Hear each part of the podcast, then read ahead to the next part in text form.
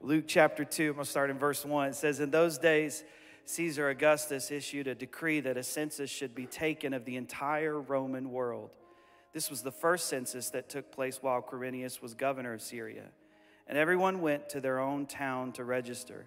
So Joseph also went up from the town of Nazareth in Galilee to Judea, to Bethlehem, the town of David, because he belonged to the house and line of David he went there to register with Mary, who was pledged to be married to him and was expecting a child. While they were there, the time came for the baby to be born, and she gave birth to her firstborn, a son. She wrapped him in cloths and placed him in a manger because there was no guest room available for them. And there were shepherds living out in the fields nearby, keeping watch over their flocks at night. An angel of the Lord appeared to them, and the glory of the Lord shone around them, and they were terrified. But the angel said to them, Do not be afraid. I bring you good news that will cause great joy for all the people. Today, the town of David, a Savior has been born to you. He is the Messiah, the Lord. All right. Uh, yeah, when you've read something a thousand times and it makes you cry again. okay. Um, this will be a sign to you. You will find a baby wrapped in cloths and lying in a manger. And suddenly, a great company of the heavenly host appeared with the angel, praising God and saving, saying, Glory to God in the highest in heaven, and on earth, peace to those whom his favor rests. God, we thank you for your word today. We ask that you would speak to us, help us to see you even clearer today than we've ever seen you before.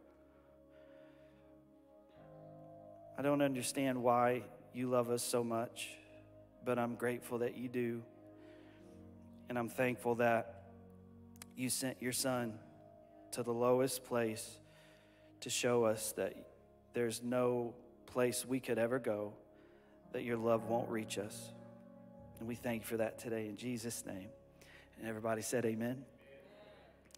I love this story because it starts out showing us that God will move the entire world to get you to where you're supposed to be. The Bible tells us here at the beginning of this story in those days, Caesar Augustus issued a decree that a census should be taken of the entire Roman world.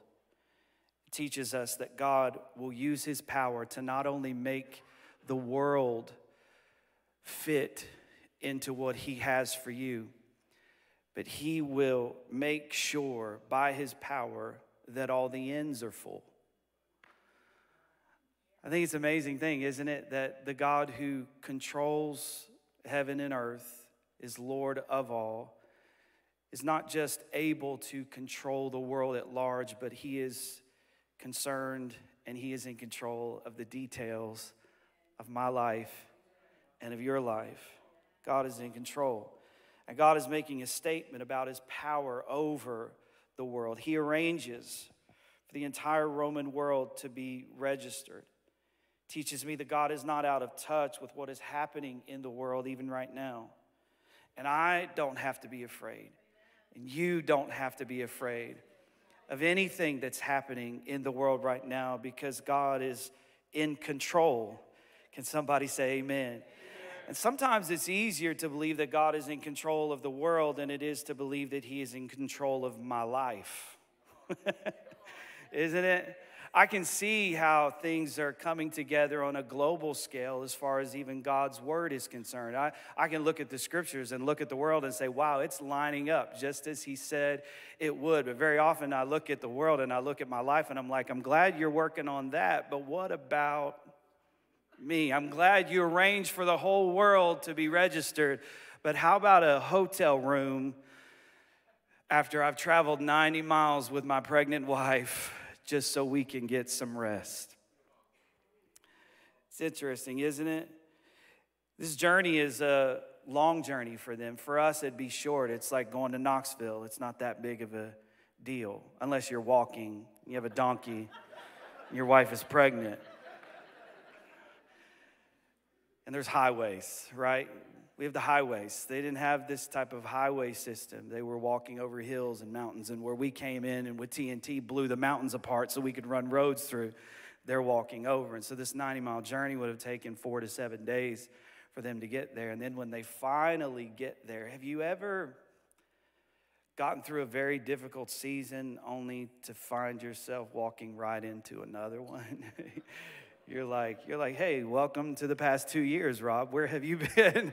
like, no, it just feels like you've got finally gotten to the end. You're there. You're like, you're, you're, you're tying up the donkeys and you're like, I'm going in to get the room and we're to, and then you find out, oh gosh, we just left a tough season. Now we're about to enter into another one.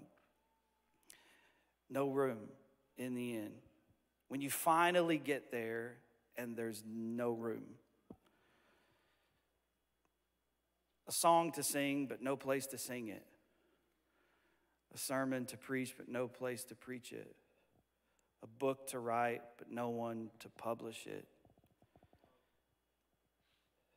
Something in you that's ready to be born, but nowhere to have it. I don't know if you've ever felt that way like there's something in you, but there's no place for you. There's a song that you feel like is in you, but there's nowhere to sing it. There's a sermon you feel like is in you, but there's nowhere to preach it. There's something in you, but there's nowhere to have it. And it feels like all of the doors of opportunity just keep getting closed in your face. A degree in your hands, but no job.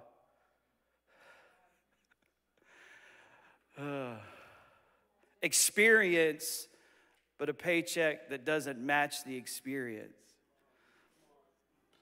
Dreams, but a life that doesn't look like the dreams. This is what they're experiencing. In this moment, just like in this room, it's really quiet in this room. They're in this space for them, this was a quiet moment. This isn't the same as the moment where the angel appears and announces the birth. The last time they heard from God was at the announcement of the birth, and they've been walking through this entire period without really hearing from God. What do you do when God spoke something into your life and now you're sitting in a place where it looks like the thing that God spoke into your life is not going to happen the way you thought it was going to happen and God isn't talking to you about it? And if you look at the story, Joseph and Mary don't know this, but we know God's talking to a lot of people in this moment, but He's not talking to Joseph and Mary in this moment. Isn't it an amazing thing that when it seems like we need the voice of, the God, of God the most, it feels like sometimes that's the moment when He's the quietest? I just need confirmation, God. Like nothing is working out. Nothing is happening for me. None of the doors that I push on are opening. It seems like everywhere I go, there's no space for me. There's no room for me. Nothing is opening up for me. I just need you to confirm to me that I'm where you want me to be. and He's not speaking to you. It's amazing, isn't it? How sometimes God, right in the middle of His will, gets the quietest. He gets the quietest. From heaven's perspective, this is a powerful moment. The angels show up to the shepherds in the field and they're praising God. The Magi, when they find out later, they, they're, they're traveling and they're excited. They're following a star. Joseph and Mary, it's lights out for Joseph and Mary.